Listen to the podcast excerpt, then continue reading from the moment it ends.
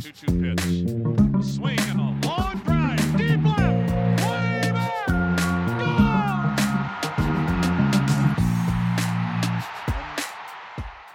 Hey, everybody, welcome to another Baseball America podcast. I'm Kyle Glaser.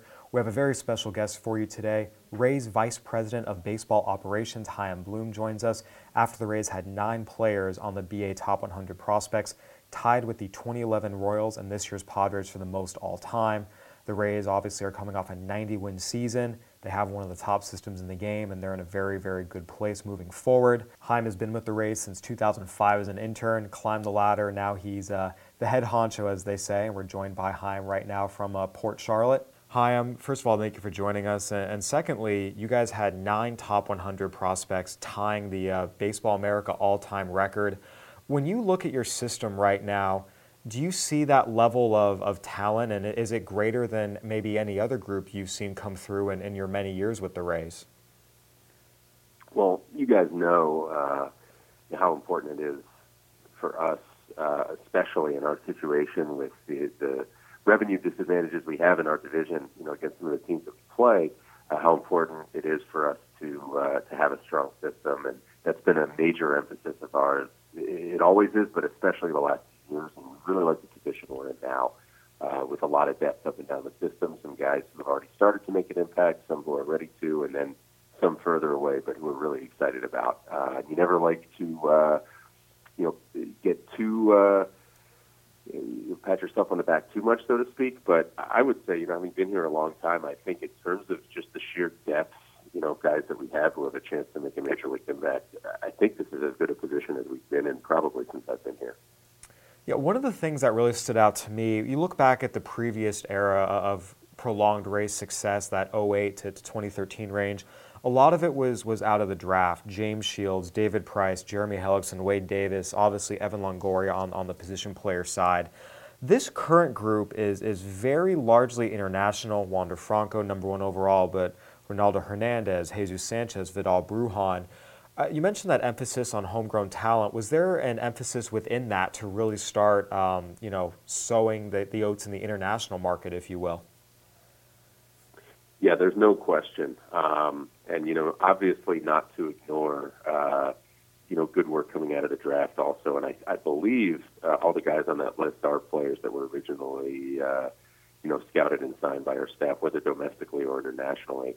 Um, but I think our international program has really matured the last number of years, and we're really starting to see the fruits of that. And it's a testament to an incredible amount of hard work on the part of a lot of people, Carlos Rodriguez and Patrick Walters, guiding that scouting department um, and, and moving into leadership roles in it, you know, within the last half decade or so. Uh, but going back, you look at Danny Santana, uh, our scouting supervisor in the Dominican, Ronnie Blanco, who's overseen our Venezuelan efforts. Those guys have been with us since beginning, and I think we're starting to see, you know, over the results of the last few years, we're just seeing the fruits of their labor. The international domain is one where uh, you really, um, you know, you really benefit from boots on the ground and from uh, essentially having a strong ground game, as it were. Uh, there's no substitute for your guys beating the bushes, knowing where the players are, having the relationships to get those players to your academy um, and get them signed. And our guys have done a great job of that. Yeah, what what's changed? Because uh, just looking back, there was a time where international success w- was not necessarily the Rays' forte, and now it seems like it, it kind of is. What's changed? Well, when you look back uh, a decade plus uh, when we had our ownership change, and we were really uh, starting from scratch in terms of a presence uh, on the ground in Latin America in particular. Uh, we didn't really have a program under the previous ownership. It had been kind of reduced to just about nothing. So we were starting from scratch, and I think a lot of this is the natural maturation of those efforts. Um, but I think you also see, uh, you know, and I think Carlos deserves a, a lot of credit for this. Uh, see just uh, a refinement of a lot of the processes we use and just a much better, I think, flow of information and, and communication uh, from international scouting up to, uh, you know, everything else that we have going on in the organization. Uh, and I also think uh, when you look at, you know, when you're talking about really any player that comes to the system, but I think especially international players uh, who are signed uh, at such a young age, uh, and they're so far away, and they're probably the furthest away from what they can be if they're to be successful big leaguers. And so there's a player development component in this too, where uh, they're the rawest of resources that we bring in, and so you really have to develop them and have programs that can bring the most out of them. And I think through great communication between scouting and player development, and, and through a lot of our player development efforts, um, with our, uh, our, our U.S. based coordinators uh, and uh, overseeing our program down there and helping uh, bring it, you know, really into in, in, into line with a lot of what we've done in the states and, and, and just really be one unit and one team. I think that's helped bring the most out of the raw talent uh, that our scouts have been able to bring in. Yeah, you mentioned a lot of these guys are, are they're 16 years old. As you said, it's extremely, extremely raw. Um, just like in the draft, there's, there's going to be hits and misses. Adrian Rondon was a top international prospect. So far, his career has not gone as expected. But on the other side, you get someone like Wander Franco, who was the number one prospect in his class. Obviously, we at BA have him the number four prospect in all of baseball. Again, there was plenty of interest surrounding him. He was a known commodity on the international market, being the top guy in his class. But just how quickly he's adjusted and produced, has it even surprised you guys? Yeah, I don't think you can ever expect uh, you know a player to take to pro ball as well as Wander has. I mean, obviously we were very high on him, and, and, and you mentioned Rondon as well. And you know, this game is humbling. Uh, both years we thought we had signed a top player in the class, um, and uh, Adrian uh, hasn't been able to get up to the start to his career that uh, that, that that you hope uh, with an investment like that. Uh, and Wander, I think, exceeded even our lofty expectations. We knew this was a guy coming from the baseball family that he did, that was very mature, had an advanced feel for the game. You know, there's a lot of players he signed um, as 16 year olds uh, who have great tools and great upside. Uh, not that many of them, you know, come into pro ball really understanding how to play the game, where all those tools can be immediately applied. Uh, and we thought we were getting that in Wander, but to say that we could have expected this, I think, uh, you know, we, we'd be kidding ourselves. What he showed this past year, um, you know, what he was able to do on the field, how he did it, uh, you know, how he carries himself, uh, the energy he brings, it's really played out uh, even better than anything we could have expected. With that, the jump from rookie ball to full season ball, it's a whole different ball game, both the level of talent, also just the length of the season. When you look at a guy like Wander Franco, what is the biggest developmental uh, thing you want to see from him this coming season, and what are you going to be looking for when he makes his way out to, to Bowling Green or, or possibly even Port Charlotte? Yeah, the way he, he you know debuted in pro ball, I don't think you put anything past him. Uh, I think he has what it takes to conquer any challenge that comes his way. That, that's of course not to say that he's automatically going to do it. There's going to be bumps in the road. There are for every player. Uh, they look different for every player, but uh, you know this is our game, and it's not going to be seamless for anybody. Uh, and I'm sure Wander's going to face some challenges. But I think, you know, obviously you mentioned the long season, um, and this will be the longest season that that he'll have played. Um, and that's going to test him in some ways. We think he's up to the challenge, but it is going to test him. And I think, especially when you look at shortstops in particular, there's a day in, day out consistency that the best at that position possess. And it's probably true of any uh, excellent major league player, but I think it's particularly true of championship caliber shortstops.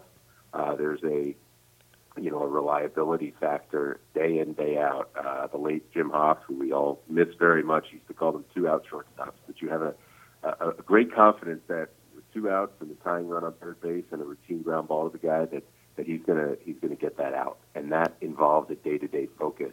Obviously, they're all capable of doing it. The question is, can you rely on your guy every single day, takes the field, uh, to be in a frame of mind to, to do that, you know, almost every single time. And that's something that a long season tests, and that's something that no matter how physically gifted you are, uh, you know, part of the developmental path is establishing that. There's no question about it. Consistency is, is a big, big part of uh, becoming a big leaguer. It's not just honing the tools. You know, within that regard, as a whole, your organization, a lot of teams employ a lot of versatility at the big league level. We've seen the Cubs and the Dodgers do it. What's been interesting watching your guys' system is you guys are starting that process earlier. A lot of these guys are doing it in the minor leagues. You know, with a talent like Wander, is he a guy you want to expose to second base, to third base, to shortstop? Or at this point, do you just want to let him focus on shortstop and, and the versatility in general? Does that start to come in later up the ladder? Yeah, this is always a good conversation uh, with, with a guy like him, uh, you know, or some other guys that we have that we see having the potential to, you know, impact the game as everyday shortstops in the big leagues.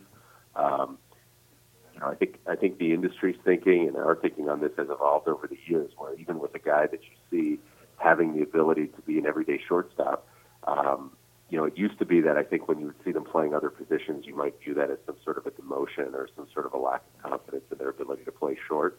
And uh, now I think we're evolving to see it as just another uh, tool in their toolbox and another way that they can uh, create value at the major league level. I mean, we saw that with Willy Adames when, he, when we were mixing him from second base. Um, you know, which just gave Kevin more options uh, once Willy got up there, even though we do uh, like Willy at short. So, you know, right now I think we're going to keep, uh, you know, playing Wander at shortstop. It wouldn't shock me to see that happen at some point, just for the exact same reasons you know I just said, where um, you know when you get to the big league level, now you have different things you can do during the game. It may be that for one reason or another, shortstop isn't the best position for him to play on a given day, uh, or even intra game, he might, you know, a position switch might uh, make sense depending on who uh, who else is on your club and what the game situation is. So you, you, you want to make sure you have as many options as you can. Uh, that's probably something I would see us mixing in at some point, but I don't anticipate it being a very near term thing. A couple of other guys with the ladder, you guys again have, have been very, very um, prevalent in, in, using guys at different positions from the big league level all the way down to your minors. We saw it with Brandon Lowe. Uh, we saw it a little bit with Jake Bauers before you guys traded him. The guy who's probably doing it the most uniquely is Brendan McKay. Uh, you guys drafted him, allowed him to play both ways. To this point, his pitching is, is ahead of his hitting on the development ladder. What is that conversation like in terms of saying, okay, do we just keep running him up because he's got a good left arm, or do you keep him down to let the bat catch up? What is that conversation like with Brendan McKay?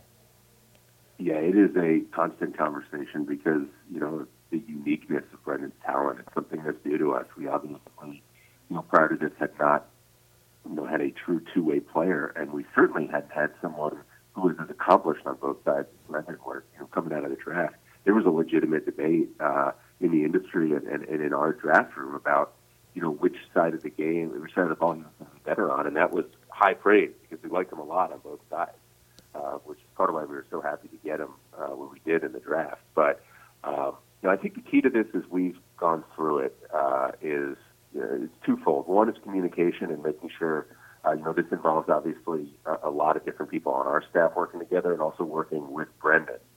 Brendan has a tremendous, uh, you know, head on his shoulders and a really good idea of what he's trying to accomplish.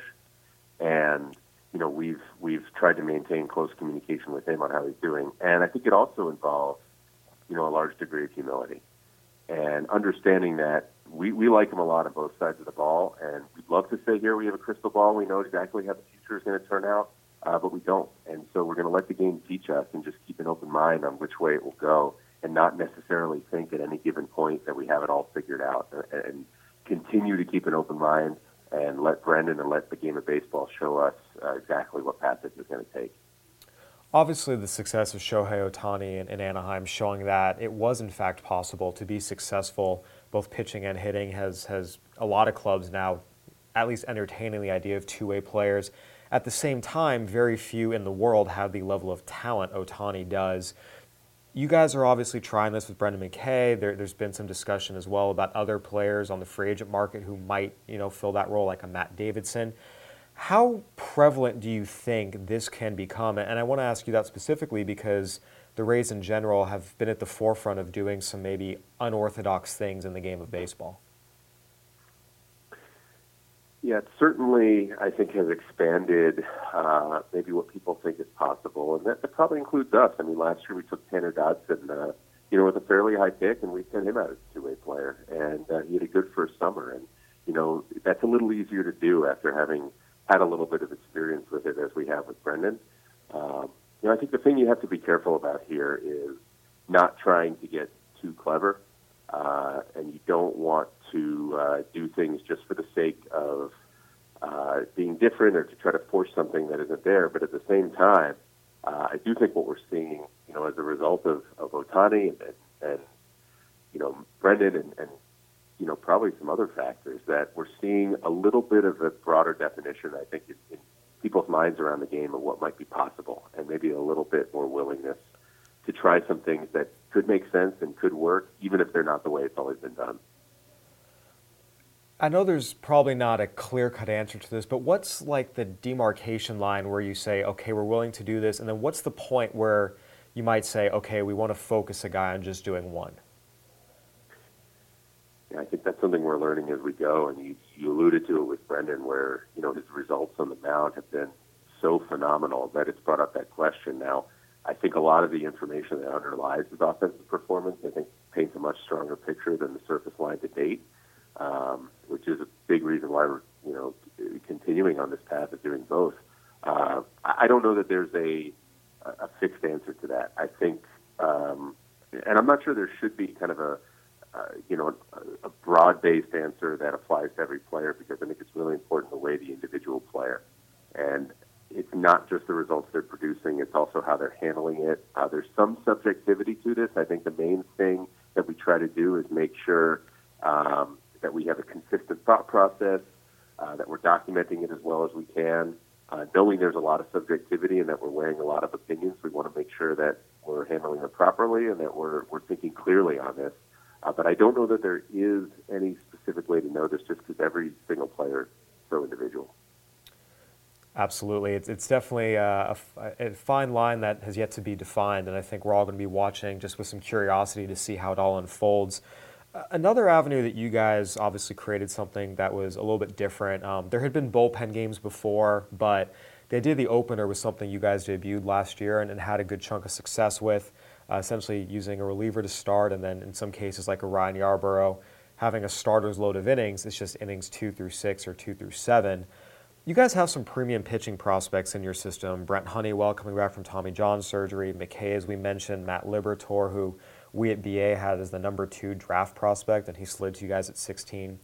Now that you guys have had success with the opener, when you guys are scouting or evaluating guys, whether it's in your system or in the amateur market, are you guys looking for guys that you say, you know, we think they can fill this opener role, or are you still looking for guys who fit the traditional starters mold, and if something goes sideways, then you can shift them into the opener?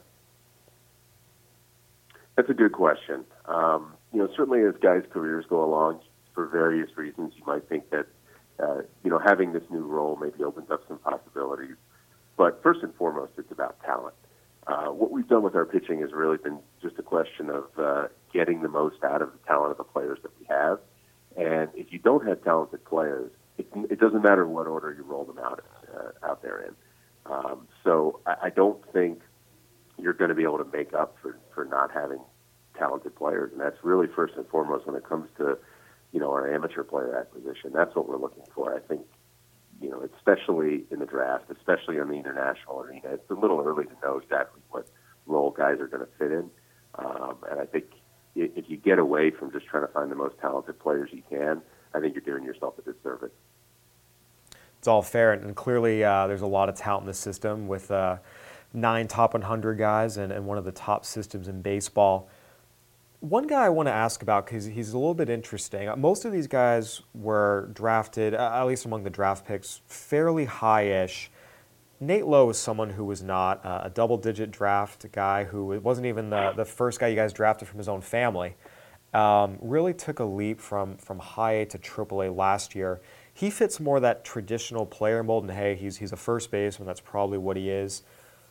What do you see his role as, you know, for the Rays in the future, and, and what steps did you see him take this year to get to this level? Well, I think the the offensive prowess that Nate showed last year, uh, you know, if he continues on this path, uh, that that bat's going to play at the big league level. Um, you know, you talked about uh, him kind of to this point overachieving. I think what was expected of him based on his draft status. It's funny, you know, it's easy to uh, you know, when you when you get someone like that, where we got him in the draft, it's easy to look back and just congratulate yourself. You also got to look back and think, you know, should we have been higher on him at the time? Were we missing things that you know we we were fortunate to be able to get him where we did, but were we missing things that where we should have been willing to take him even sooner than we did? Um, and now you look at where he's gotten. Uh, in terms of last year, I think just coming out with a clearer head, um, you know, physically in a better position to hit, and then I think mentally, swing wise, uh, just much simpler, much looser than he was the year before. He's always hit the ball hard, but I think because the swing was a little simpler and the approach was simpler, um, and he and he kind of got back to a much looser, much more flexible all field approach. uh, he was really able now to, to take those hard hit balls and start start driving. And uh, he, you, you would see him do it to all fields against all pitch types, um, and that's really encouraging. This wasn't, uh, you know, just something where he was muscling his way to some power. Uh, he, you know, he is very strong, but but he was a really good hitter, and that's very encouraging for, for what we hope comes next. Obviously, the results were there, uh, and he continued to do it the higher he climbed. One other thing I noticed when looking at your guys' system last year, uh, fair or not, the Rays have always had a reputation for moving their guys slowly through the minors. But we saw you guys skip Wander Franco over the GCL. Brandon Lowe went up from Double A all the way to the majors. Nate Lowe, High A, or High A to Triple A. Are you guys starting? Has there been a conscious decision to start moving some guys faster, or is it more just these guys, you know, kind of on an island doing this? I think we've always tried to do what's best for the individual player in the context of his development, and try to, as best as we can, to you know place the player where we where we think uh, he's going to benefit the most developmentally. Now that's led us in some instances to be pretty deliberate, especially early in players' careers. But in the case of the guys that you mentioned, you know, Wander, there was a strong consensus among our staff uh, that he could handle that assignment. And obviously, uh, like I said, I don't think we could have expected what he did, but you know, certainly there was a lot of confidence that he was going to be able to handle that that you know aggressive assignment to Princeton. And in the case of those other two guys, uh, you know, they dictated you know that development path just by their performance and, and by what they did on the field. And you know, we didn't want to have them in a place where we felt they weren't going to be challenged uh, appropriately. And uh, you know, that's not just based on their production uh, on the surface. It never is, but it certainly helps. Uh, you know, especially in the mind of the player. Um, you know, when they produce like that. You guys have this farm system, but you also acquired two guys last year that technically are no longer prospects, they're young enough and their major league careers have been short enough, you could almost envision them as being prospect like in Austin Meadows and Tyler Glasnow. When you acquire two guys like that, who, again, prospect eligibility is done, they have been in the majors, but they're not established yet, do you treat them and how you want to develop them almost like you would a prospect, or do you see them as major leaguers? I don't know that we would, you know, draw that much of a hard line in terms of distinguishing how they handle them. I mean, even at the major league level, and especially when you have a young club, you're still looking to develop your players. You know, the idea that player development stops once they get to the big league, you know, I, I think that's something uh, that we've never believed, and that I think increasingly around baseball you see uh, being something that, that is being thrown out, that there's always a quest to develop and improve players. Uh, both of these guys have achieved a lot in their pro careers, and they've also, you know, had some rough spots. And hope you see some growth and learning from those. And I, I think we did in getting those two guys. You could see uh, both where there was room for growth, but you can also see the lessons they had taken from some of the ways in which that they, they had struggled. I think, you know, when you, when, you know, especially in Austin's case, being a high pick uh, and, you know, having a very impressive journey through the low minors, and then you see how they respond to to some of the the ups and downs. And I think that gives you a lot of confidence in how they handle things going forward. Uh, it was great having both those guys the last couple months of last year um, and integrating them into our organization. They took really well to a lot of the things we were doing with them, but for the most part, we were just trying to uh, you know step back and learn about them uh, and let them play, and it was fun to be able to do that. Absolutely, and then Austin Meadows definitely showed some exciting stuff uh, once he got to Durham, and, and, obviously came up with you guys a little bit. Uh, just overall, you know, you talked at the start of this podcast about as a small market team with financial constraints, you guys have to have that constant renewable resource of, of homegrown talent that you can bring up. When you look at your club right now, you have this system with a record tying nine top 100 guys, guys like Meadows, Glasnow, Willy Adames, and uh, Blake Snell, Cy Young winner all in the big leagues still in their in their 20s, really at the start of their careers in a lot of ways. Is this where you wanted to be with the combination of the young talent at the big level with this level of a farm system? Was this was this kind of the goal as far as organizational depth? Ideally, yes. Now, saying that, um, look, last year we, we obviously, I think we were happy with a lot of things that happened last year, but at the same time, we only played 162 games, and the goal is to get to the postseason. The goal is to be able to do that uh, year in and year out. So, as much as we like the position that we've gotten into uh, in terms of the depth in our system, in terms of the the number of young quality players in our major league club. That's all really exciting. Now the goal is to take the next step and, and to start having some champagne celebrations around here, and hopefully to be able to do that on an annual basis. So while we're excited about the position we're in, I can't necessarily sit here and say this is where we want to be. It's a step on the way to where we want to be. Correct. The goal is to win games at the major league level and, and win a World Series, not win uh, organizational talent rankings. Chaim, on a more personal note, you've been with the Rays since uh, February 2005. You've seen this organization go through multiple ownership changes, multiple uh, just changes in philosophy over the years. How would you say things have kind of transformed from, from when you started to, to where they are today? That's a really good question. I think you know over like this this large amount of time, and especially since you know uh, we we had the, the change to our current ownership at the end of 2005. I think we've grown a lot, and I think we've grown together, um, experienced a lot of wonderful things, um, and you know we've also uh, learned from some some tougher experiences. But I think the thing that has been a constant, and the thing that for me is probably you know one of the greatest satisfactions of, of doing the job that I do is the emphasis on you know our people and, and the people that I get to work with. And this organization, the successes that we've had, obviously credit the players uh, for everything they do on the field, but from a staff perspective, it's built on the hard work and the efforts of so many people uh, that you know are just great teammates and so wonderful to work with. And I think if anything, I like to think that's really been kind of our north star over this period of time is is uh, our emphasis on our people and how we work together uh, and how we try to support each other and, and work as one. And uh, that's extremely gratifying, and it's just a whole lot of fun to come to work every day uh, with the people I do. And you know, when we do experience success, the you know, the fact that we did it as a group and a lot of different people had a hand in it, and uh, we got on the same page and, and accomplished something uh, improbable and something great. That's probably the most satisfying part uh, of having success in this game for me, and uh, it's what I look forward to, hopefully, with future success to come. Absolutely. A healthy work environment is definitely a fun place to go, and obviously, you guys uh, have exceeded expectations multiple times, and it'll be very interesting to see how this uh, wave of farm talent comes up and, and joins the major league level. Uh, Chaim, thank you so, so much for joining us, uh, and uh, we wish you all the best of luck this coming season. Appreciate it, and thank you for having me. Well, there you have it, Chaim Bloom on what the future holds for the Tampa Bay Rays. Definitely going to be one of the more interesting organizations to watch.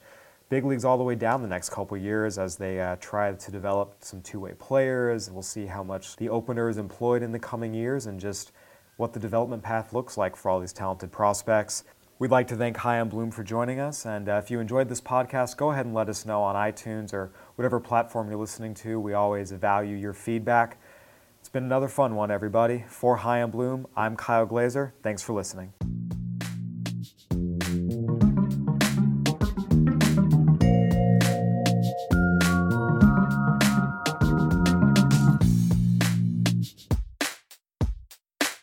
If you're a woman over 40 dealing with hot flashes, insomnia, brain fog, moodiness, or weight gain, you don't have to accept it as just another part of aging. The experts at MIDI Health know all these symptoms can be connected to the hormonal changes of menopause, and MIDI can help with safe, effective, FDA approved solutions covered by insurance. 91% of MIDI patients get relief from symptoms within just two months. Book your virtual visit today at joinmidi.com.